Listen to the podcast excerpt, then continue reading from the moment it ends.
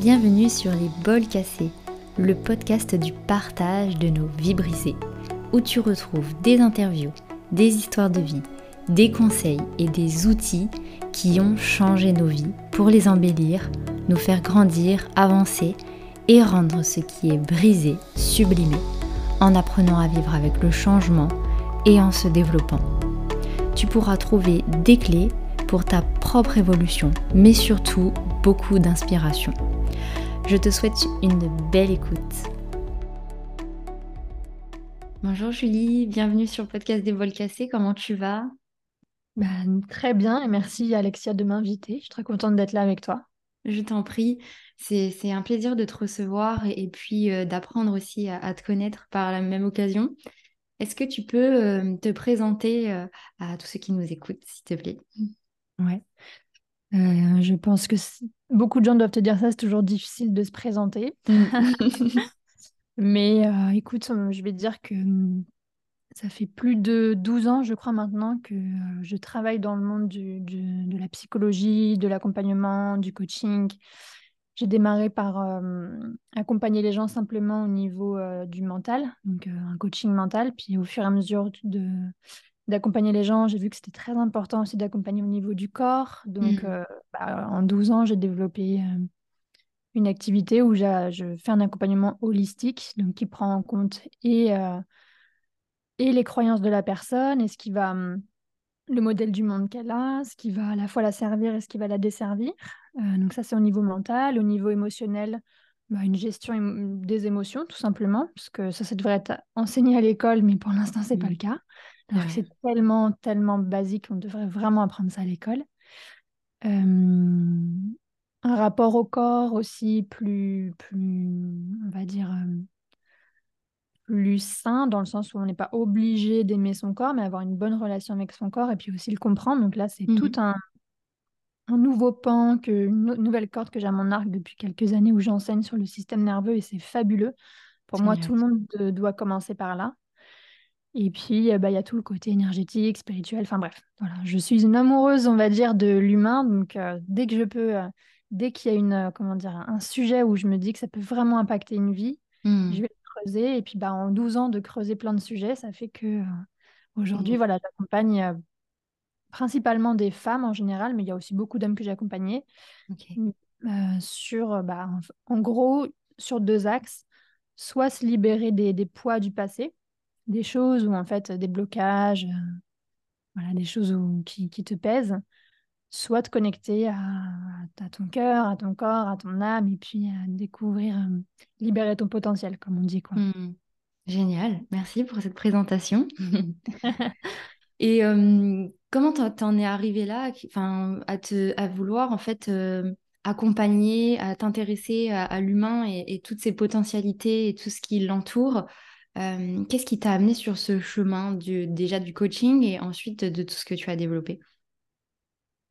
Eh bien, je pense que ce sont deux choses exactement comme ce que je viens de te décrire. Tu sais, sur la manière d'accompagner les gens, tu as toujours deux axes.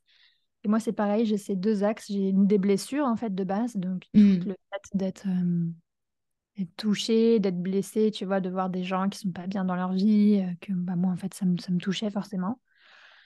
Je pense qu'il y a plein d'enfants, je crois que j'ai rencontré dans ma vie pas mal de gens quand même qui enfants disent ça leur fait mal au cœur de voir d'autres gens malheureux et on n'est pas obligé d'avoir vécu soi quelque chose de très très grave, même si j'ai quand même grandi aussi en banlieue et ça m'a fait très mal au cœur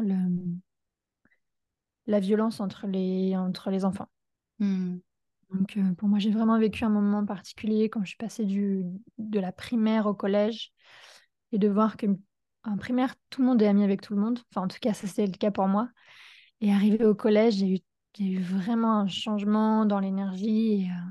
Et ça m'a fait mal au cœur, en fait, de voir que, du coup, c'était beaucoup plus violent, qu'il y avait beaucoup plus de difficultés relationnelles. Alors qu'à la base, moi, ces enfants-là, je les avais connus à la primaire. Donc, ça m'a vraiment... Je suis vraiment partie du principe de me dire... que c'est acquis, c'est développé cette manière d'être en relation avec les gens, que c'est lié à des blessures, mais que c'est pas qui on est au plus profond. Donc ça m'a vraiment donné un feu de me dire je veux vraiment changer l'éducation. À la base, j'étais partie sur ça. Et au final, j'ai Je passe par une autre voie, en tout cas pour l'instant, parce que c'est un peu trop ambitieux pour l'instant, pour moi, de vouloir changer l'éducation. Et bref, voilà, il y a eu plein d'épreuves, forcément, qui m'ont blessée.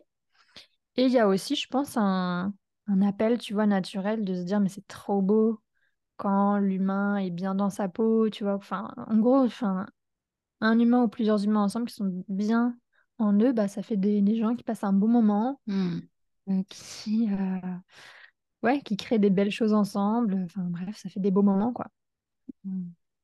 Génial. Et il y a 12 ans, le coaching, c'était encore très peu connu, en tout cas en France. Comment toi, t'es arrivée à le connaître et qu'est-ce qui t'a amené à te dire que ça pouvait... c'est quelque chose qui pouvait fonctionner et qui... alors que c'était encore vraiment pas du tout développé? Eh bien, l'histoire démarre grâce à une tendinite. Donc, j'étais à l'époque... j'étais à la fac, il me semble. Ouais, j'étais à la fac et en parallèle, j'avais un job. Je travaillais chez Total, d'ailleurs. Donc, je travaillais en alternance chez Total et donc, je faisais mes études à la fac. Et ça faisait 1 an que je me traînais une tendinite qui était due à un autre boulot que j'avais fait plus jeune où tous les samedis matins, je les déchargeais des cartons à Décathlon. Bref. Ok. Et j'ai une collègue chez Total qui avait, je sais pas, elle avait plus de 60 ans, quoi. Elle me dit, ah, mais Julie, cherche pas, t'auras une tendinite toute ta vie maintenant. Une tendinite, c'est à vie. Parce que je lui disais que je cherchais un kiné, etc. Et oui. Et donc, quand elle m'a dit ça, je me suis dit, mais en fait, j'ai aucune envie de garder cette tendinite à vie. Il faut que je trouve un espèce de magicien. Peut-être qu'il y a un magnétiseur quelque part. Tu vois, bon, j'avais la vingtaine. T'explores, quoi. Bien sûr. Donc, j'ai cherché un magnétiseur près de chez moi, j'en ai trouvé un. Et il me fait une séance où, effectivement, je sens un petit peu son énergie circuler en moi. Et puis, il me pose des... À la fin de la séance, en tout cas, moi, j'avais 1001 questions parce que j'avais eu l'impression qu'il avait lu en moi pendant toute la séance. Et il me dit, vous avez des questions? Je lui dis non, parce que j'étais toute timide, je n'osais pas dire ce que je pensais à l'époque. Et là, une fois de plus, je me dis dans ma tête, mais c'est pas possible, il lit dans ma tête, comment il sait que j'ai plein de questions? Donc aujourd'hui, je le vois différemment, parce que moi-même, j'accompagne et qu'on sent, ça se voit, il y a plein de signaux non-verbaux, etc., qu'on peut voir. C'est pas des magiciens, c'est pas... voilà. Mais bref, je finis quand même par lâcher le morceau et lui dire, bah en fait, oui, je vais vous raconter une histoire qui m'est arrivée petite, peut-être que vous pourrez m'aider. Et je lui raconte donc que quand j'étais à l'école primaire, je pense en CE2, un truc comme ça, CM1, je voyais plein de copines, tu sais, qui n'arrêtaient pas de parler des garçons. Et il y avait toujours un top 3 des mecs, il y avait Adrien, Benoît et Guillaume qui ressortaient en top 3. Quelle mémoire. Attends, parce que c'était une sacrée histoire. Et donc, je me dis, ouais, ça doit être bien, c'est... Les filles, elles ont envie, elles trouvent ça génial, je sais pas, donc ça doit être super d'être amoureuse et d'avoir comme amoureux Adrien, Benoît, Guillaume, quoi. Et donc le soir, quand je me couche, pendant plusieurs semaines d'affilée, tous les soirs je me couche, je croise les doigts, je pense à mon étoile, et je dis, faites que Adrien, Benoît et Guillaume tombent amoureux de moi. Et puis je me visualise, je fais de la visualisation, où j'imagine qu'ils sont amoureux, voilà. Et quelques semaines plus tard, une petite fille de l'école vient me voir et elle me dit, donc elle s'appelle Monia, et elle me dit, Julie, il faut que je te dise un secret. Elle me prend à part et elle me dit, bah voilà, il y a Adrien, Benoît et Guillaume qui sont amoureux de toi. Elle me dit, du coup, lequel tu choisis? Et là, c'est un moment fort pour moi dans ma vie. Ça m'a vraiment marqué. Je sais exactement où je suis, sous le préau et tout. Et en fait, je me dis plus, waouh, ça a marché. Et surtout, mais finalement, j'en veux aucun. Je suis pas amoureuse d'aucun d'eux, en fait. À cet âge-là, en plus, moi, j'étais vraiment pas intéressée par les garçons. Je voulais juste jouer au polypocket, quoi. Ouais. Pour ceux qui connaissent, vraiment, je fais ma boumeuse. Il y en a plein qui ont la vingtaine qui se disent, ouais, c'est quoi un polypocket? C'était des petites figurines, bref. Donc voilà, en tout cas, cette histoire m'avait marquée. Et je la raconte au monétiseur parce que j'avais jamais compris comment ça se fait qu'en priant à mon étoile, ISA, et puis peut-être qu'il allait m'expliquer quelque chose, tu vois. Mmh. Et là, il me dit, bon, bah oui, ça s'appelle la loi d'attraction. Donc, si tu veux en savoir plus, il faut que tu achètes le livre Le Secret. Mmh. Du coup, quelques jours après, je me retrouve à la FNAC, je cherche le livre Le Secret et qu'est-ce que je découvre? Je découvre en fait qu'il y a un rayon entier pour aider les gens, pour changer le monde, pour se changer soi. Et je suis passée d'un mode de vie où en fait, je m'étais jamais posé la question avant de savoir à quel point on pouvait bosser sur soi. Ouais. Et là, je découvre qu'en fait, enfin, il y a de tous les sujets. Tu peux développer ton intuition, tu peux... je sais pas, apprendre à être heureuse en couple, tu peux aider les gens à sortir de la dépression, etc. Enfin, t'as de tout, quoi. Ouais. Et parmi les premiers bouquins que j'achète, du coup, je commence à rentrer dans une frénésie d'acheter des bouquins. Et parmi les premiers bouquins que j'achète, il y a un livre qui s'appelle « L'intelligence relationnelle » de Daniel Goleman. Ok. Je pense que ça m'a toujours fait mal au cœur, les conflits dans les relations, au final. Mm. Je ne suis pas nécessairement quelqu'un qui a peur du conflit. Je peux rentrer en conflit, je ne le fuis pas à tout prix, mais ça fait mal au cœur. Ça m'a toujours fait mal au cœur. Donc, j'achète ce livre-là, puis je ne sais pas, ça doit être... c'est ça qui est trop beau, par contre. En tout cas, je trouve quand on est encore ado, c'est qu'on ne réfléchit pas, on ne calcule pas à 100%. Hein, donc, il y a quelque chose d'assez spontané. Et donc, bref, je prends ce livre-là. Et je me retrouve en été, du coup, à le lire sur la plage. Et il y a un passage dans ce livre où il explique qu'ils enseignent l'empathie à l'école aux enfants. Okay. Et que ça a un impact énorme, justement, sur les relations, à plein de niveaux, en fait. Mmh. Sur aussi le quotient émotionnel des enfants, sur leur réussite plus tard dans leur vie, mais aussi sur les relations entre les gens. Et je vois qu'ils développent aux États-Unis des écoles où bah, ils enseignent l'intelligence émotionnelle, l'empathie, etc. Et du coup, ça me fait tilt, mais je me dis, mais en fait, il faut qu'il y ait ça en France. Il faut qu'en France, on apprenne aux enfants comment on fonctionne, les émotions, etc. Mm. Pour que... En fait, je pense que j'ai essayé de réparer, tu vois, moi, comment ça m'a blessée, on va dire, fait mal au cœur, tu vois, ce que j'ai vécu entre le collège et le lycée, entre, primaire, collège, lycée, quoi. Et donc, c'est de là qu'a démarré le fait de croire et de voir que c'était possible, même si c'était pas connu du tout en France, de voir que c'était possible déjà aux États-Unis, qu'il y avait juste à la ramener en France, d'enseigner, d'enseigner surtout sur l'humain.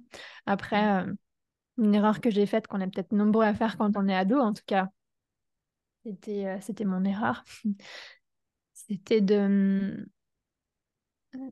mélanger mon potentiel pour vraiment là où ce que j'étais vraiment capable de faire.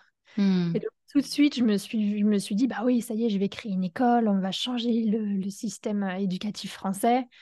Et je pensais faire ça en 1 an ou en 2 ans, alors qu'en fait, je manquais de toutes les connaissances, tu vois. Sur la gestion des émotions, comment ça fonctionne un cerveau, etc. Le système nerveux, encore pire, parce qu'on n'en était même pas là à l'époque. C'est vrai. Mais voilà, en tout cas, comment je me suis dit que c'était possible quand même d'avoir un impact sur la vie des gens. Génial. Et mais quelque part, tu vois, c'est marrant ce que tu dis parce que malgré tout, tu avais cette ambition-là déjà dès très jeune, en fait. Alors que souvent, comme tu dis, à l'adolescence, c'est pas forcément simple de savoir ce qu'on veut faire, dans quel domaine on veut aller, on se perd très vite et la société veut que l'éducation veut aussi qu'on se perde aussi très très vite et je trouve ça incroyable de voir à quel point c'était déjà en toi, même s'il y avait une grande ambition de construire des écoles alors que c'est sûr qu'il y a ça manquait de connaissances. C'est beau de voir qu'il y avait déjà cette ambition-là en toi et que tu avais envie de développer ça déjà dès l'adolescence, quoi. Ouais. Bah, ça, pour le coup, je pense que c'est une question de chance. Enfin, je sais pas si c'est de la chance, mais c'est pas quelque chose que j'ai eu à développer plus que ça. Je pense que je suis partie quand même sur une base où j'avais quand même confiance que je pouvais construire des choses. J'avais même trop confiance. Pour le coup, je me surestimais à cet âge-là, mais c'est pas grave. Comme quoi, des fois, ça aide de se surestimer. Ça permet quand même d'avancer. Après, tu te prends un mur et tu te dis, en fait, je suis pas prête. En fait, je suis plus nulle que ce que je pensais. Mais bon, bah, au moins, ça permet de faire les premiers pas. À l'inverse de quand on se sous-estime et qu'on se met des blocages tout seul. Donc, c'était un espace où je me suis surestimée et tant mieux. Et je crois qu'ado, on peut avoir tendance d'ailleurs à partir d'un extrême ou dans l'autre. Soit on va avoir tendance à se surestimer, soit à se sous-estimer. Enfin, on n'a pas une bonne analyse vraiment de qui on est, de ce qu'on fait. Mais ouais. C'est intéressant ce que tu dis. Et ensuite... est-ce qu'il y a des choses qui ont vraiment été importantes sur ton chemin? Alors, je parlais d'épreuves, mais est-ce qu'il y a vraiment des moments de ta vie qui ont justement permis de développer toutes ces connaissances et qui ont été des moments clés, en fait, dans ton parcours? En fait, je te dirais qu'il y a les connaissances et après, il y a la mise en pratique de ces connaissances. Et... je pense que les connaissances, je suis de nature à aimer apprendre. Donc, des connaissances, j'en ai plein. Et c'est pas ça forcément qui a eu des gros impacts dans ma vie. C'est facile pour moi d'avoir envie de lire un livre. Je suis très curieuse. Par contre, les épreuves de ma vie, elles ont fait en sorte que je les mette en pratique. Parce que... parce que c'est facile, en fait, de rester dans sa zone de confort et tant que ça va bien dans ta vie ou que ça va pas trop mal, tu restes un peu dans ton petit confort et c'est confortable de juste lire un livre et découvrir et apprendre. C'est pas forcément confortable de mettre en pratique ce qu'on vient de lire, tu vois. C'est vraiment comme si tu lis un livre sur la séduction et t'apprends qu'il faut aller t'entraîner, je sais pas, t'as déjà abordé des personnes, tu vois, tu peux faire toute une masterclass à tes potes en disant oui, il faut faire ça, mais c'est autre chose de le faire toi-même et de te confronter à tout l'inconfort, toute la vulnérabilité, etc. Donc il y a eu des moments forts dans ma vie où qui m'ont tellement frictionné que du coup ça m'a forcé à mettre en pratique ou à prendre des décisions, tu vois, en rapport avec ce que je savais déjà. Donc c'est le savoir reste important, c'est sûr, mais il y a aussi le mettre en pratique. Et une des épreuves qui là me vient en tête, qui a eu un fort impact, ça a été de me choisir. Donc ça a été un moment particulier. Je vais te raconter celle-là, c'est arbitraire parce que je pourrais t'en raconter plein, hein.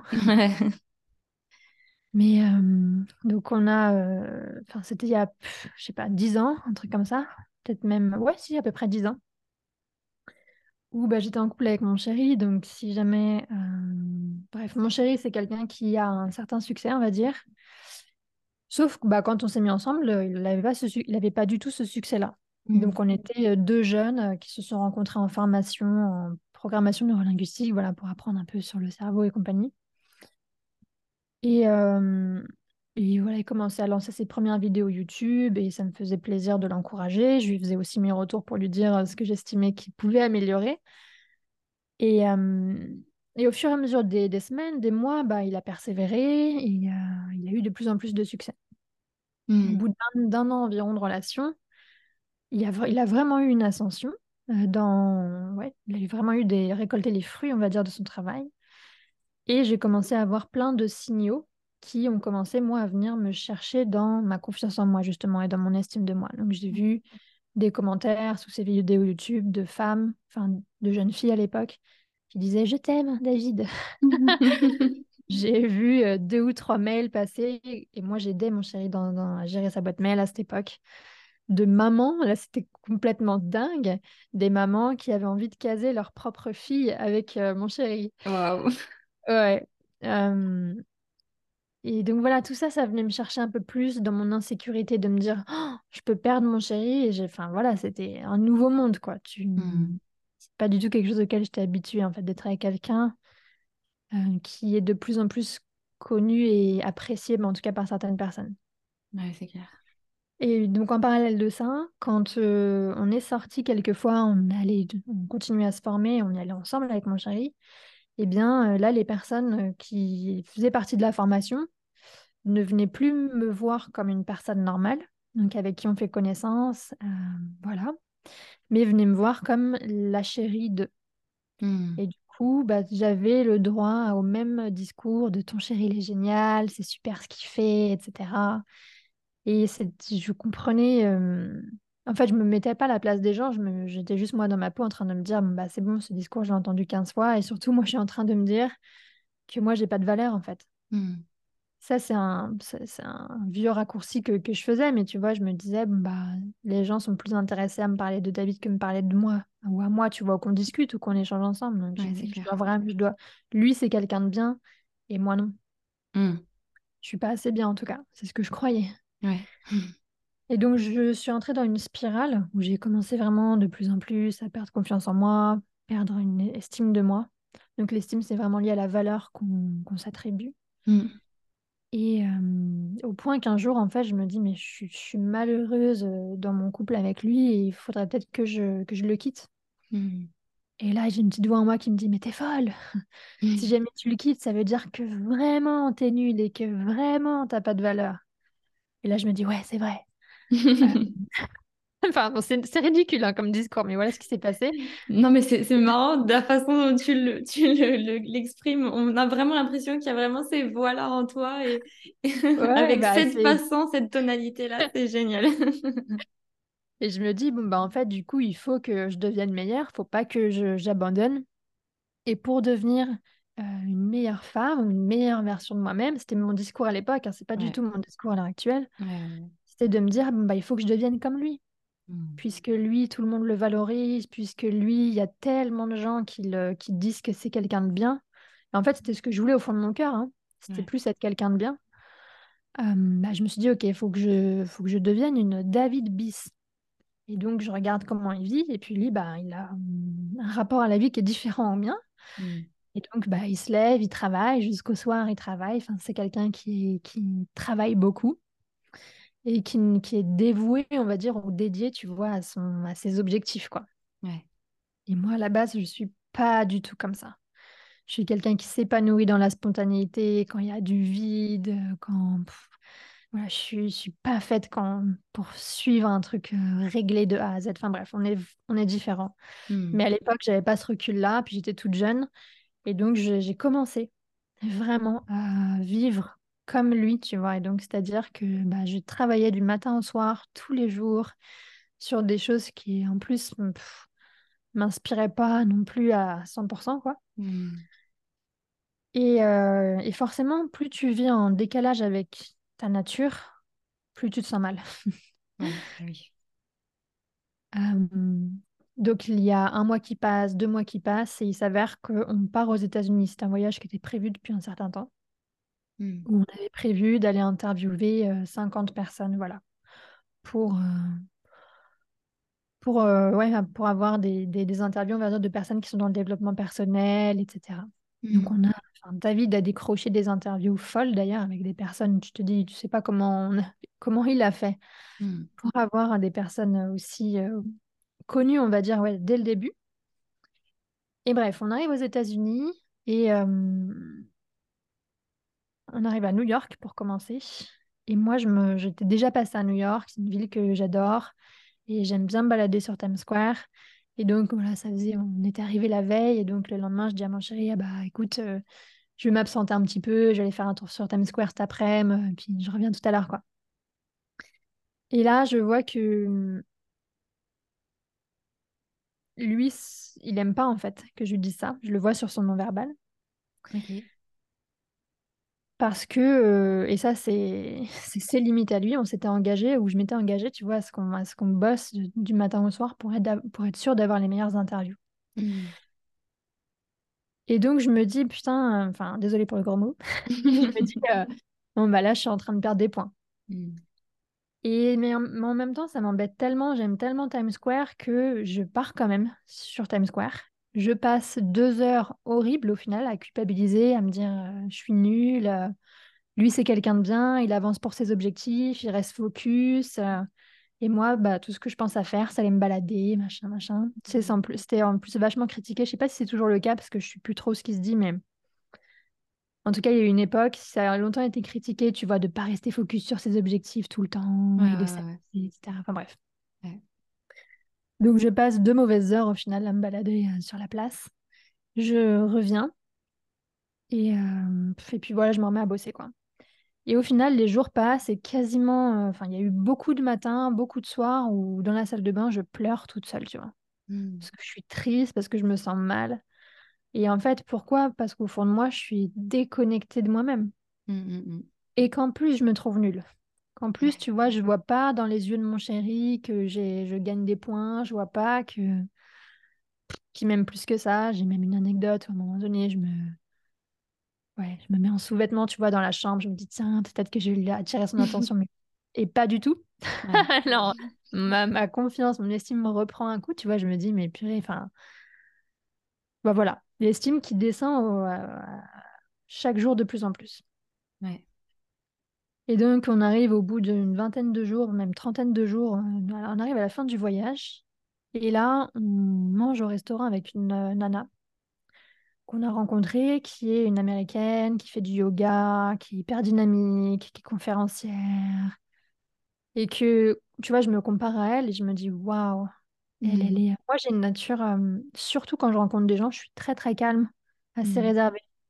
Et elle est, tu sais, tout de suite dynamique, ouverte, souriante, tu vois, enfin bref, pétillante. Et moi, je me dis, mais je ne suis pas comme ça, quoi. Et je me dis, waouh, elle est rayonnante et pas moi. En fait, elle est rayonnante à sa manière. Et donc, on va au resto avec elle.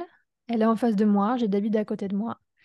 Et j'ai l'impression, j'en suis sûre, qu'elle envoie des signaux énormes de séduction à mon chéri. Donc, tu vois, toucher ses cheveux, montrer ses poignets. Enfin, il y a plein de choses, tu vois, jouer avec son collier, faire des petites mimiques. Enfin bref, il y a plein de détails où nous, on voit, enfin tu vois en fait, quand une nana est vraiment en mode... elle n'est pas détente sur sa chaise, quoi. Elle est vraiment en mode à l'attaque. Et donc... Moi, je me recroqueville sur ma chaise. Et dans ma tête, je me dis purée, cette nana, elle est chouette. Et si mon chéri il se rend pas compte qu'elle est mieux que moi, eh ben, qu'il part pas avec elle, il partira avec une autre. Vu toutes les nanas qu'il contacte sur YouTube, vu tout ce qui se passe, je me dis c'est qu'une question de temps avant qu'il se rende compte que... Je suis pas top et qu'en fait, des nanas géniales, il y en a tellement plein, ils sont tellement mieux que moi, tu vois. Ouais. Et je me sens triste. Et à ce moment-là, dans le restaurant, il y a une musique du groupe Imagine Dragons qui passe. Et ils ont une vibe, en fait, ce groupe, tu vois, ils ont une vibe un peu de feu, de lion, de réveille-toi.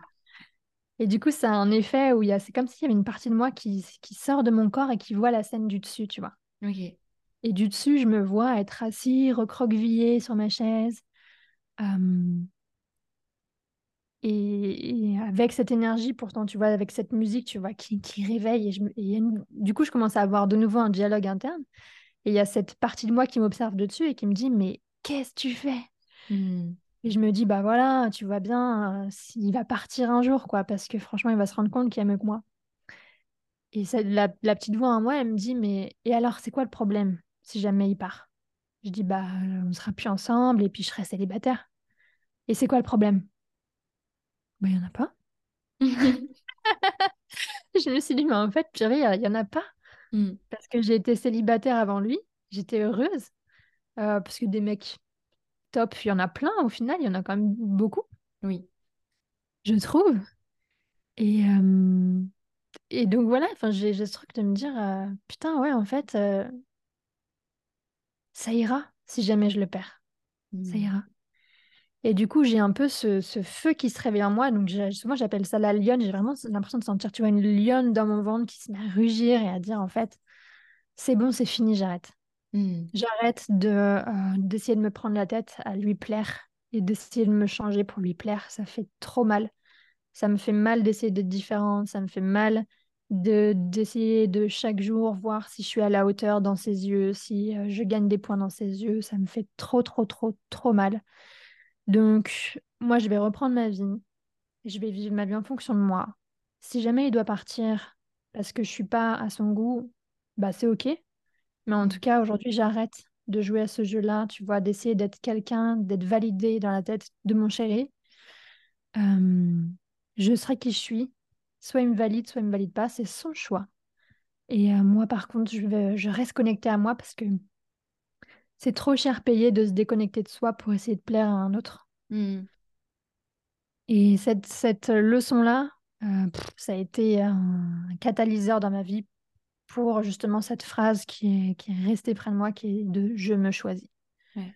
Je me choisis, je me choisis, je me choisis.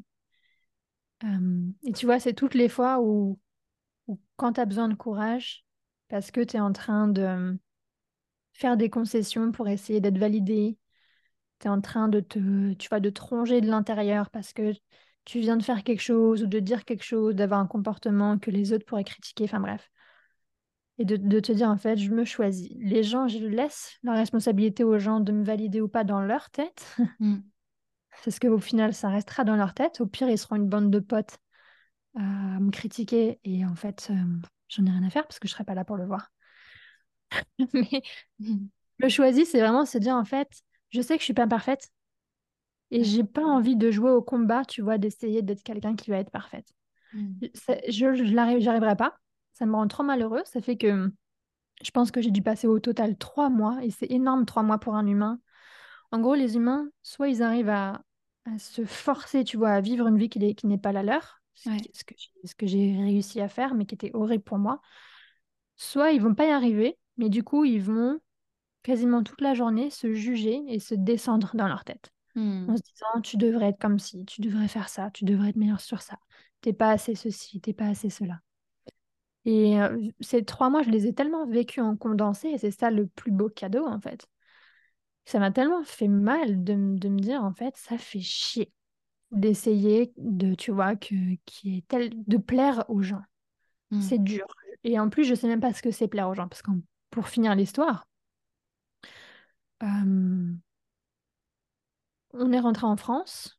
Du coup, j'ai pris plein de décisions. J'ai dit à mon chéri, écoute, je vais arrêter de bosser pour toi. À cette époque-là, je l'aidais dans ses emails. C'était horrible. Tous ceux qui me connaissent aujourd'hui savent que je regarde mes emails une fois tous les 6 mois et que je suis une catastrophe. Même pour l'organisation, mes participants, enfin bref, mes participants, ils m'adorent pour la qualité du contenu que j'apporte, mais il ne faut pas... Faut pas attention, c'est autre chose. Exactement. Et donc là, pour te dire, pour lui, je gérais ses emails et je gérais des trucs techniques. Enfin bref. Du coup, après le voyage, on est rentré chez nous et je lui dis voilà, j'arrête de bosser, de gérer tes emails. Donc on a 1 mois pour trouver quelqu'un. Si dans 1 mois t'as pas trouvé, il faudra que tu te débrouilles toute seule. Moi, dans 1 mois, je suis partie. Donc dans 1 mois, j'ai arrêté de gérer ses emails. J'ai quand même continué à gérer d'autres petites choses. Puis après, c'est venu bien plus tard. J'ai vraiment totalement arrêté de bosser avec lui parce que ce que je faisais ne me plaisait pas. Par contre, je continue à travailler avec lui pour toute la partie contenu et puis je peux intervenir parfois dans ses events.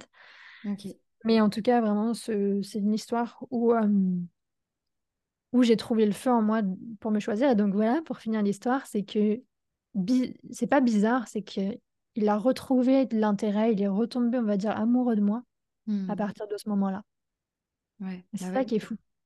Ouais. Enfin, c'est pas fou, ça paraît logique quand t'entends l'histoire, tu te dis bah oui, c'est plus séduisant quelqu'un qui est bien dans sa peau et qui vit sa vie, tu vois. Exactement. Puis t'es plus là à te cacher derrière lui, mais justement à prendre ta place toi. Et puis c'est vrai qu'on voit souvent, il y a un attrait pour quand l'autre prend son indépendance, clairement, en fait c'est surtout ça, à se dire bah en fait c'est pas acquis, elle est pas là à me suivre, c'est pas acquis en fait, elle prend sa place et elle vit sa vie de femme en fait, donc quelque part je pense qu'il y a un réveil qui se fait par rapport à l'autre à ce moment-là. Oui. Et au cas où, tu vois, pour toutes celles et ceux qui nous écoutent, pour le coup moi je suis avec quelqu'un qui prend sa place, mais c'est vraiment naturel chez lui en plus. Enfin, c'est naturel, non, il a développé plein de choses, mais bref. Quelqu'un qui avait envie, tu vois, d'être sur le devant de la scène. Ouais. Et moi, pendant très longtemps, en étant vraiment connectée à ce qu'il y a au plus profond de moi, c'était pas le moment pour moi. de me mettre sur le devant de la scène et de prendre une place, on va dire, particulière, visible, tu vois, de me rendre visible. Ça n'a pas été le moment pour moi pendant longtemps. Mmh. Et en fait, se choisir, c'est pas forcément se créer l'image dans sa tête d'être le mec ou la nana hyper rayonnante, qui va parler fort, qui va avoir du charisme, etc. C'est vraiment rester connecté à son essence. Et moi, j'ai plusieurs facettes en moi, mais j'ai quand même une facette, de temps en temps, très calme, très dans ma bulle. Et en fait, ça plaît ou ça plaît pas, mais c'est comme ça. Et tu vois, quand je me suis choisie à cette époque-là, je suis pas devenue Julie la coach, machin, enfin bref. Je suis restée Julie, celle qui adore étudier, celle qui voyage quand elle a envie. Tu vois, enfin... Vraiment pour essayer qu'il n'y ait pas des gens qui écoutent et qui se disent « Ouais, il faut absolument que je devienne une personne qu'on va remarquer, en fait. Ouais. » Parce que quand tu joues à ce jeu-là, tu as toujours perdu. Ouais. Tant que tu essaies de faire en sorte que ce soit le monde qui te remarque et le monde qui te dise « Waouh, tu as perdu le jeu. » Le jeu, c'est... En fait, les gens peuvent me remarquer ou pas, peu importe. Et c'est surtout moi, je vais faire en fonction de ce qui me parle à moi. Et je ne suis pas obligée... d'être sur le devant de la scène, quoi, on va dire. Ouais, et c'est une belle remarque, et merci de le préciser, parce que on peut avoir tendance à vouloir s'inspirer de tout ce qu'on voit, notamment sur les réseaux, à se dire oh là là, il faut absolument que je fasse ça pour être remarquée moi aussi, pour sortir du lot, pour qu'on me voit. Mais voilà, ça passe déjà avant tout par être soi, et puis ne pas vouloir être quelqu'un d'autre au final. Ouais, et puis franchement, un jour, faudra qu'on ait une discussion avec plein de gens qui sont sur les réseaux, parce qu'en tout cas, pour moi, ça fait pas si longtemps que ça fait depuis le confinement que je m'y suis mise. Et franchement, ça me demande vraiment un effort, tu vois, pour pas que ça vienne baisser, on va dire, mon énergie, ou que ça me mette plutôt dans un état qui est pas inspirant. Tu vois, plein de fois, les réseaux, ça m'a mis dans un peu un ego trip. Et il a fallu plein de fois que je fasse attention à me dire, mais en fait, c'est pas ça, tu vois, c'est pas ça qui est important. C'est pas l'ego trip, c'est pas... Enfin, tu vois, une course, enfin bref, un truc que je déteste, parce que au final, ça fait heureusement pas si longtemps que je connais ça. Ça fait que 3 ans que je suis sur les réseaux. Et avant ça, j'ai toute une vie où, sans ça, qui est la vraie vie. Et franchement, la vraie vie, c'est ça, c'est celle-là qu'il faut vivre. Malgré tout, sur les réseaux, c'est une vraie... je pense qu'il faudrait un débat, une table ronde, tu vois, clairement, avec plusieurs personnes. Clairement, je suis totalement d'accord. Et pour avoir, tu vois, plein de coulisses de partout, de me dire oh là là, les gens ils voient pas les coulisses. C'est vrai. Et même moi, il y a des coulisses que je veux pas montrer, hein, tu vois, je vais pas montrer, je sais pas, le bordel, même si souvent je dis que c'est un bordel chez moi. Je vais pas montrer, il y a plein de choses qu'on n'est pas à l'aise de montrer, c'est normal, mais en tout cas, il y a vraiment plein de gens sur les réseaux. Où on se doute pas des coulisses du tout, quoi. De l'envers du décor. C'est une pièce de théâtre. Hein. Exactement, totalement. Je te rejoins vraiment là-dessus, parce que je l'ai vu aussi ces derniers mois, surtout, où je me suis dit, ah ouais, en fait, on a une image, mais qui n'est pas forcément telle qu'elle, en fait. Et je trouve ça dommage, parce que, du coup, les gens qui suivent se font tout un tas d'idées et de croyances à ce sujet, se remettent énormément en question, et ça, j'ai l'impression vraiment que ça vient complètement casser la confiance qu'on peut avoir en soi et les valeurs qu'on a de soi-même, quoi. Ouais, c'est clair. Et tu vois, en tout cas, bref, ça, faudra en discuter à plusieurs, mais en tout cas, c'est sûr que même, tu vois, quand... tu sais que, par exemple, une belle photo Instagram, tu vois, genre hier, j'ai fait un post, parce que j'ai fait de l'écriture intuitive hier matin. Ouais, j'ai vu. Où il fallait que je mette une photo pour illustrer. eh ben, j'ai enlevé du décor ma pile de linge que j'avais à plier qui faisait pas ranger, tu vois. Donc, sur le réseau, tu vois, les gens peuvent se dire « Waouh, chez Julie, ça a l'air tout le temps super clean, super... une vibe nickel », alors qu'en fait, non, j'ai pris 2 minutes avant pour juste dégager avec mon bras ma pile. Tu vois, enfin, c'est... Ouais. Tu vois et parce que ça n'aurait pas eu de sens que je laisse ma pile de fringues là à plier, mais... Et je suis contente, tu vois, par exemple, de pouvoir donner cette anecdote, mais tu vois, c'est ça, les réseaux. C'est, ouais. Tu vois une image... C'est typiquement... Je ne sais pas s'il y en a qui sont déjà allés à Los Angeles. Mais par exemple, pour ceux qui ne sont pas allés à Los Angeles, tu vois par exemple des gens qui sont sur l'avenue avec les étoiles au sol, là. Et tu as l'impression que ça doit être super de se balader dans cette rue. Alors que c'est nul. Elle est moche, c'est pourri. Enfin voilà, t'as plein d'endroits comme ça où tout le monde l'a fait, ça, par exemple. Tu es dans un bel endroit, tu veux prendre une photo et tu attends que tous les touristes se dégagent et tu as l'impression que tu es seule au monde. Donc tu vois, tout le monde joue un peu à ce jeu-là, mais...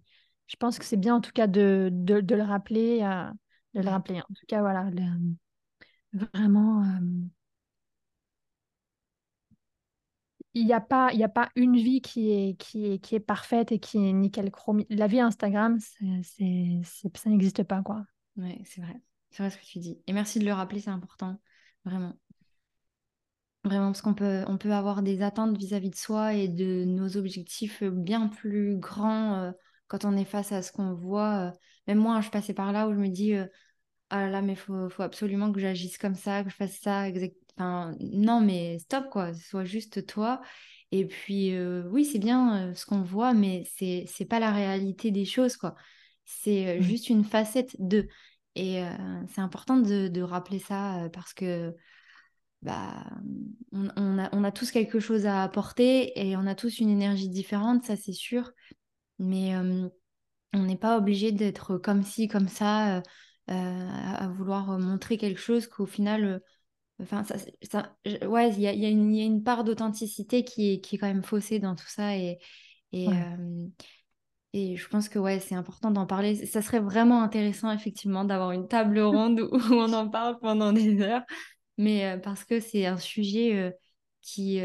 quand on n'a aucune confiance en nous et qu'on suit quelqu'un et qu'on va absolument avoir sa vie qui paraît de rêve et tout, c'est frustrant en fait, c'est vraiment frustrant. Ouais, c'est clair. Et je voulais rebondir sur les leçons que toi t'as tirées de ce que t'avais vécu, mais on le sait, dans les moments où c'est vraiment difficile... lorsqu'on est un peu au milieu de cette tempête, de ce qu'on traverse, de n'importe quelle difficulté, tirer des leçons et faire face à tout ce qu'on ressent et avoir cette force de rebondir, on le sait, elle n'est pas simple. Est-ce que toi, tu aurais des choses à apporter à ce niveau-là, ou même nous parler de toi, comment tu as réussi justement à dire maintenant je rebondis et j'en tire des leçons de tout ça, parce que ce que je traverse là, ça a quelque chose à m'apporter, quoi. Mais c'est vrai que ça a été un vrai chemin, tu me fais réaliser ça, que j'ai eu des difficultés avant où en fait tu te bats contre ça, tu résistes et t'aimerais avoir une solution mais tu la trouves pas. Et je me rappelle de quelques difficultés que j'ai eues. Moi, mais parmi mes plus grosses difficultés dans ma vie, c'est surtout quand ce sont des gens que j'aime qui les vivent et que moi, je suis impuissante avec ça. Ouais. C'est une de mes plus grosses blessures. Ça a été, en tout cas. Et donc, c'est l'impuissance que j'ai ressentie, la colère que j'ai ressentie envers la vie, de me dire, mais comment on fait ? Comment je fais, en fait ? Comment je fais ? Je ne peux pas abandonner, mais en même temps, je ne suis pas dans la peau, tu vois, de ces gens-là. Enfin, c'est... Pour moi, ça a été une de mes plus grosses difficultés. Et je comprends vraiment toute la... S'il y en a qui traversent ça, je comprends à quel point ça peut être dur. Et ce qui m'a aidée, c'est... Donc, je sais qu'il y a des gens qui ça aide la méditation, etc. Et on peut croire que c'est ça, mais moi, c'est pas ça du tout. C'est vraiment de plus comprendre à la fois la psychologie humaine, développer juste après, et à la fois aussi ma compréhension, on va dire, de la spiritualité, etc. Donc ça a été un cheminement, ça a été beaucoup d'études, et ça, j'espère Normalement, je pense que j'espère très fort, mais en tout cas, d'ici 1 an, grand max 2 ans, j'aurais sorti un programme qui devrait rester accessible pour partager justement toute cette vision du monde qui m'aide. Et donc, tu vois, en gros, c'est vraiment d'avoir développé un modèle du monde, une manière de voir le monde qui permet de digérer bien plus facilement les difficultés. Mm. Que ce soit mes difficultés directement, comme j'ai pu en vivre une récemment avec une interruption médicale de grossesse, ou que ce soit des difficultés de proches qui, pour moi, et je pense que pour moi, c'est mon talon d'Achille. Et c'est vraiment aussi ce qui fait que je travaille comme ça aujourd'hui et que j'ai envie, tu vois, de partager les outils et de les rendre les plus pédagogiques comme ça aussi. C'est paradoxalement parce que c'est une blessure que j'ai qui n'est pas encore enfermée, tu vois, de me dire il faut que les gens comprennent comment on fonctionne et comprennent une philosophie de vie qui permette d'être beaucoup plus en phase, beaucoup moins dans la résistance, de beaucoup moins souffrir. Parce qu'une des choses qui fait le plus souffrir les gens, c'est de résister à la souffrance quand elle est là. Au final, ça la fait durer au lieu, tu vois, de laisser traverser en fait le truc. Ouais. Et de deux, d'avoir une vision des choses tellement figée, tellement fermée, que c'est comme si, tu vois, tu te passais en boucle un film, la même scène, qui te rend pas service, au lieu d'apprendre à voir différemment. Et je sais que c'est pas facile, hein. Je sais que je pense que, enfin moi, les choses se sont alignées dans ma vie pour que je puisse apprendre à déjà à comprendre comment fonctionne l'humain et aussi avoir une vision de la vie plus riche, je pense. Je suis désolée si ça fait prétentieux, mais en tout cas plus une philosophie qui permet d'être plus en paix, tu vois, avec les difficultés. Ouais, plus riche de sens, quoi, en fait, c'est ça. Ouais, voilà, merci de m'aider.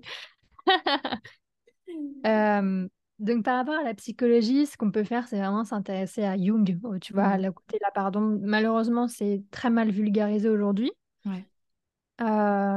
Je vais, pareil, je pense qu'il y en a qui en parlent très bien, mais jusqu'ici, j'ai majoritairement vu des gens qui juste répètent la citation de Jung qui est que, bon, bref, pour trouver sa lumière, il faut aller voir dans ses profondeurs. Ouais. Le truc, c'est que c'est un certain... Comment dire ? Il suffit pas juste de le voir, mais il faut le voir avec beaucoup d'amour, beaucoup de... sans jugement, avec plein d'éléments qui font que tu es en capacité de voir, par exemple, que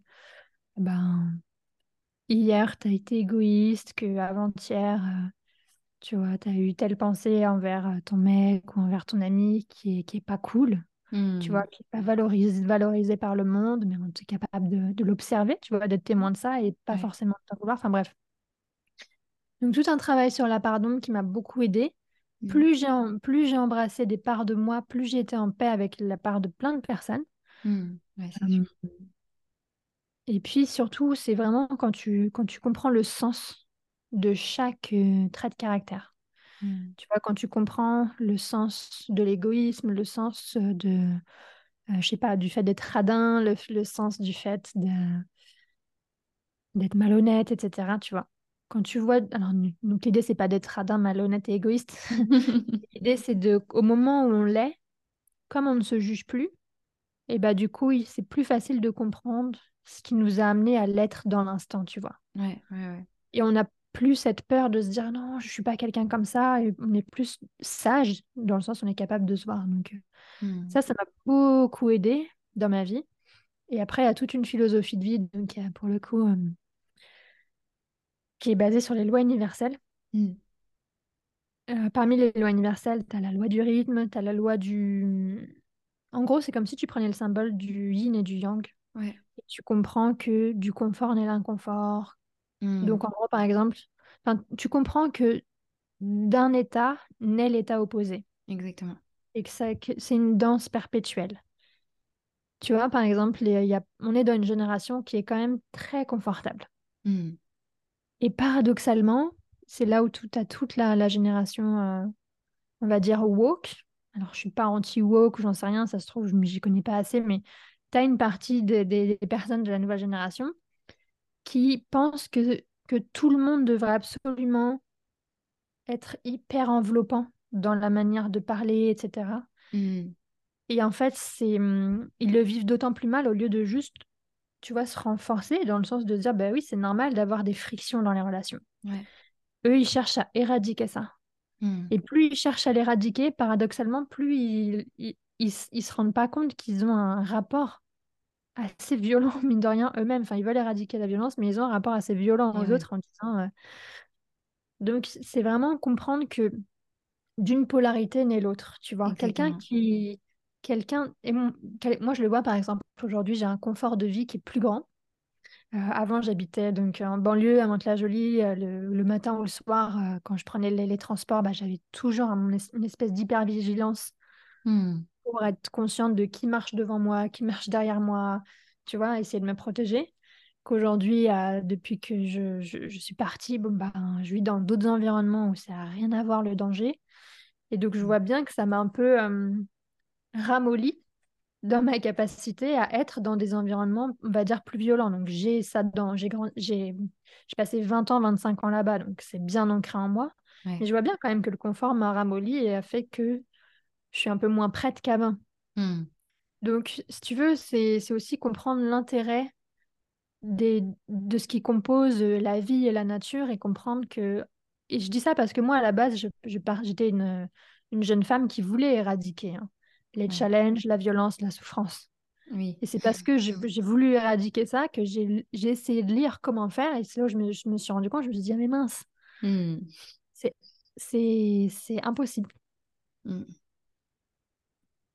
Et ce qu'on peut faire de mieux, c'est faire en sorte que les gens puissent apprendre à surfer, tu vois, un moment de difficulté, et à le magnifier. Exactement. Et à regarder les choses avec un angle différent, comme tu le disais, du coup. C'est ça. Mmh. Merci pour ce partage. Tu voulais rajouter quelque chose? Ouais, j'allais dire... Si on reprend, tu vois, l'exemple où je suis au resto avec la nana et avec David. Ouais. Résister à cette souffrance-là, j'aurais très bien pu en vouloir à toutes les nanas comme elle et à dire les meufs, s'il vous plaît, soyez plus sympas, essayez pas de draguer les mecs des autres. Mm. Non, c'est un combat, laisse tomber. Vaut mieux que je sois plutôt. Non. Et j'aurais très bien pu en vouloir à mon mec en disant mais quand même, t'aurais pu lui mettre un stop, etc. Enfin bref. Bon, je lui ai quand même fait la remarque après, puis il a rien compris. Mais tu vois, j'aurais pu en vouloir toute ma vie à mon mec et faire en sorte de lui dire « Mais tu dois parler à personne et tu dois rencontrer personne. » Et en fait, c'est essayer de me protéger de choses en essayant de les éviter au lieu de devenir quelqu'un qui est en capacité de les vivre. Exactement. C'est vraiment comme ça, quand tu prépares un enfant, quand tu prépares... Tu vois, c'est vraiment la métaphore de « t'as un enfant, soit tu lui donnes le poisson, soit tu lui apprends à pêcher. Mm. » Ben c'est ça, c'est vraiment faire en sorte que tout le monde puisse apprendre à être en capacité de dealer avec les difficultés. Et la vie, c'est un terrain d'entraînement pour ça. Des fois, je me demande si on n'est pas juste là pour aussi reconnaître en fait, tout ce qu'on a oublié de nous. En fait. On est tellement en capacité de vivre énormément de choses. On se sous-estime pour le coup. Ah oui, vraiment. Vraiment. C'est comme tu dis, c'est... Ça résonne fort ce que tu viens de dire dans le fait qu'on a tendance à se protéger de ce qui pourrait potentiellement arriver ou de l'épreuve qu'on pourrait devoir surmonter. Et on va mettre tout un mécanisme en place, parfois même inconscient, mais je l'ai vu dernièrement, pour éviter que ça arrive et pour éviter cette souffrance-là. Mais clairement, si ça doit arriver, ça arrivera. Et justement, je pense que c'est important de regarder les choses, comme tu le dis, avec un angle différent pour se dire que de toute façon, c'est la façon dont nous, on va l'amener, on va le vivre, on va se laisser traverser par ça, qui va changer la donne. Et clairement, on résistera plus non plus à cette souffrance-là. Et je pense qu'elle sera moins terrible, en fait, parce qu'on aura une vision qui n'est plus dans cette peur de « Oh là là, mais qu'est-ce que je vais faire si ça m'arrive ? Qu'est-ce que je vais faire si je souffre ? Comment je vais m'en sortir ?» etc. Alors que on est amené en fait à expérimenter toutes ces choses-là pour les comprendre justement qu'on est capable tous de surmonter des difficultés, quoi. Ouais. Donc je pense que c'est bien de se préparer. Si les gens ont l'intuition, tu vois, de vouloir se préparer à apprendre des choses, c'est bien. Oui. Mais oui, il y a toujours, je pense qu'on sera toujours amené à des difficultés qu'on n'avait pas prévues, pour lesquelles on n'est pas prêt. Ouais. Et puis, bah, au final, ça donne confiance. Tu vois, une de mes dernières difficultés, c'était mon interruption médicale de grossesse. J'étais pas prête du tout. Bien sûr. Et finalement, l'avoir traversée, ça m'a donné une confiance encore plus grande dans ma capacité à traverser des difficultés. Et ouais. Parce que je me suis dit, ah, mais en fait, bah, c'est l'exemple d'une difficulté où j'étais vraiment pas prête. Et au final, bah, en fait, ça ne me dérange pas du tout de l'avoir vécu. Ouais. Au contraire. Ouais, comme tu dis, il y a une philosophie de vie derrière qui, toi, tu as pu aussi prendre le temps de comprendre, d'expérimenter avec d'autres épreuves aussi. Et quelque part, bah, on va dire, la prochaine épreuve qui arrive dans ta vie, elle va être, on va dire, plus facile, entre guillemets. Je mets des guillemets parce qu'elles ont toutes leurs difficultés, mais tu vas avoir cette capacité du coup de résilience qui va se créer, et tu vas réussir à la dépasser, on va dire, plus facilement. À l'intérieur de toi, ce sera moins en résistance et avec beaucoup plus d'acceptation au final, ce qui va te permettre d'en tirer certaines leçons aussi derrière de tout ça, quoi. Ouais. Mais du coup, vu que je suis sur ce sujet-là en ce moment, je vais enseigner là très bientôt sur le système nerveux. Si moi j'ai accès à ça, c'est parce que de base, j'ai un système nerveux dans ces moments-là où j'ai accès à mes ressources. Ouais. Et on n'est pas tous égaux là-dessus. Et il y a plein de... Enfin, ça concerne beaucoup de monde où, en fait, tu n'as même pas accès à ton raisonnement pour, tu vois, t'auto-guider vers plus de calme ou vers une compréhension plus grande des choses dans certains cas. Ouais. Parfois, ton système nerveux, il peut être tellement en alerte, tellement en train de se dire que tu n'as pas les ressources, parce que c'est ça, en fait, quand un système nerveux et quand une personne, dans sa programmation, a l'impression qu'elle n'a pas les moyens de faire face à la situation, c'est beaucoup plus difficile d'accéder à ce qu'on appelle le néocortex, donc c'est la partie de toi qui analyse les choses. Donc, j'encourage vraiment pour déjà ne pas se juger. Ouais. Et à comprendre qu'on a tous un système nerveux différent et que du coup on part pas tous du même endroit. La bonne nouvelle par contre, c'est qu'on peut apprendre à le réguler, à le reprogrammer. Exactement. Que ça s'apprend, voilà. Donc, mais si jamais, en tout cas, il y a une personne qui nous écoute et qui se dit en fait, moi j'arrive pas à me raisonner et à penser comme ça, ben, il n'y a pas à s'en vouloir. C'est peut-être que le système nerveux est trop en état d'alerte et que d'abord, il y a besoin de passer par d'autres choses. Voilà, des choses beaucoup plus terre-à-terre, tu vois, pour sortir d'un état où tu es complètement, sans ressources, tu vois, où tu te sens complètement impuissant. Ben déjà, en fait, tu reprends un petit exo que les gens peuvent faire, c'est reprendre conscience de là où ils sont. Parce que souvent, la plupart du temps, en fait, c'est dans nos têtes. Hein. On vit des choses qui peuvent être graves, mais c'est un pourcentage si faible, tu vois, les moments où vraiment on est en danger. Et au final, après, ça prend beaucoup de place dans nos têtes. Souvent, ça va être depuis le confort de ton canapé ou depuis le confort d'un endroit hyper sympa au final. Mais là, toi, t'es super mal. Et rien que le fait de reprendre conscience, tu vois, de la sensation de tes jambes, tes pieds au sol, le contact de la chaise, voir autour de toi, ce qui se passe autour de toi, bah, reprendre conscience vraiment de là où t'es pour sortir de cette frénésie mentale, tu vois. Ouais. C'est une des choses à respirer. Et puis, voilà, les gens peuvent vraiment regarder le système nerveux, comment faire pour sortir d'un état d'impuissance, on va dire, ou d'immobilisation. Ouais. Ouais, même de stress, en fait, interne. Ouais. Bah écoute, merci. J'allais justement te demander, est-ce que tu as un petit outil qui est simple et que on peut tous utiliser, bah, juste ça, en fait, reprendre conscience de notre environnement et revenir un petit peu à cet ancrage que l'on a autour de soi. pour réussir à calmer en fait cette alerte qu'il y a à l'intérieur de nous. Ouais, voilà. Une petite chose en plus, vous pouvez aller marcher. Pareil, rester dans un état, tu vois, où tu bouges pas, ça n'aide pas. Exactement. Rien que le fait d'être en mouvement, ça permet déjà de, même si on n'a pas forcément les solutions, d'avoir un rapport, tu vois, à la situation au moins plus sage, parce que en fait, on stimule les deux hémisphères de notre cerveau quand on marche. Exactement. Donc, tu as accès et à ton analyse et à ta créativité, et puis tu t'oxygènes. Enfin bref, donc ça te force à te mettre dans une autre vibration, on va dire, malgré tout, qui peut aider aussi dans ce moment-là. Ouais, et d'avoir une meilleure réflexion sur ce qui se passe au final. Du coup, parce qu'on alimente le cerveau de façon plus optimale. Ouais, c'est ça. Merci Julie pour tout ça. Est-ce que tu voulais rajouter quelque chose, un mot de fin que tu as envie d'exprimer? Alors, qu'est-ce qui me vient aujourd'hui? Il y a un truc qui me vient, je vais me faire confiance, c'est vraiment de croire en soi. Donc, je sais pas. Franchement, c'est vraiment un truc intuitif, là.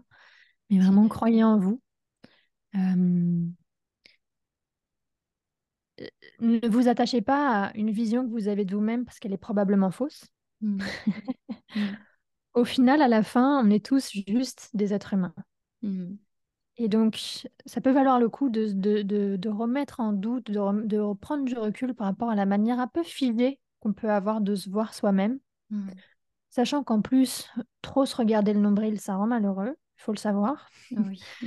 Donc, ça rend un humain bien plus heureux, tu vois, juste d'être focalisé sur qu'est-ce que j'ai envie d'apprendre, qu'est-ce que j'ai envie de créer, mais sans trop se regarder le nombril, tu vois, sans trop se dire comme ça, je vais être quelqu'un. On est dans une génération qui se regarde beaucoup trop, et ça rend malheureux.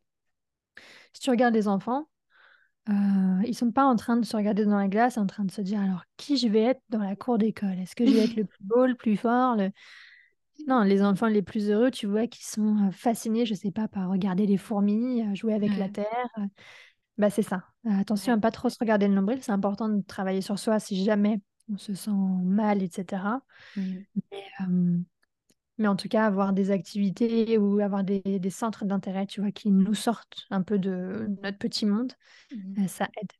Et donc, vraiment croire en soi, c'est plus dans le sens de se dire, on a tous une part en nous qui est comme une porte ouverte vers tous les possibles, tu vois. On a tous une part en nous où si ça t'appelle, si t'as envie... De devenir excellente dans telle activité ou de développer pour le coup effectivement ta compétence à être à l'aise dans tes relations. Quoi qu'il t'appelle dans ton cœur, tu peux y croire. Parce que c'est un truc dont je suis convaincue, c'est que pour le coup la vie n'est pas assez méchante pour nous mettre dans notre cœur des désirs qu'on n'est pas en capacité d'atteindre. Quand je dis des désirs, peut-être que la forme ne sera pas exactement celle qu'on croit. Tant qu'on ne reste pas attaché à la forme, on est bon. D'accord? Si on n'est pas attaché à ce que les choses prennent une seule forme. Par exemple, si tu veux être heureuse en amour, c'est possible. Par contre, si dans ta tête, tu te dis, il faut absolument que ce soit Alex, mon amoureux de je ne sais pas quelle classe, non. Ça, c'est s'attacher à une forme. Exactement. Mais tu ne veux pas être spécialement Alex. Ce que tu veux, c'est le sentiment que tu projettes que tu vas avoir avec Alex. Ce que tu veux, c'est des choses que tu projettes que tu vas avoir avec lui. Donc ça, si c'est cher à ton cœur, c'est possible. Et donc ça, tu peux y croire, tu peux croire en toi. Tout en gardant en tête qu'à la fin, on est juste des humains et que donc on n'a pas besoin d'être parfait. Exactement. Voilà, on n'a pas besoin d'avoir l'air parfait. On n'a pas besoin d'être validé par tout le monde. On n'a même pas besoin, nous, de se dire « je suis géniale de A à Z ». Pas du tout. Non. Voilà. Donc, écoutez ce qui vous appelle dans votre cœur. Soyez assez flexible sur la forme. Et allez-y. Génial, merci beaucoup pour ça, c'est vraiment inspirant ce que tu dis et je pense que ce message va vraiment résonner chez beaucoup de monde, ça c'est sûr. Tant mieux. Merci Julie pour ce moment de partage, pour tout ce que tu nous as offert aujourd'hui et sur les bols cassés. Je te souhaite vraiment plein de belles choses à venir. Et puis, À très vite. Merci beaucoup Alexia, c'était super ce moment. À bientôt sur Les bols cassés.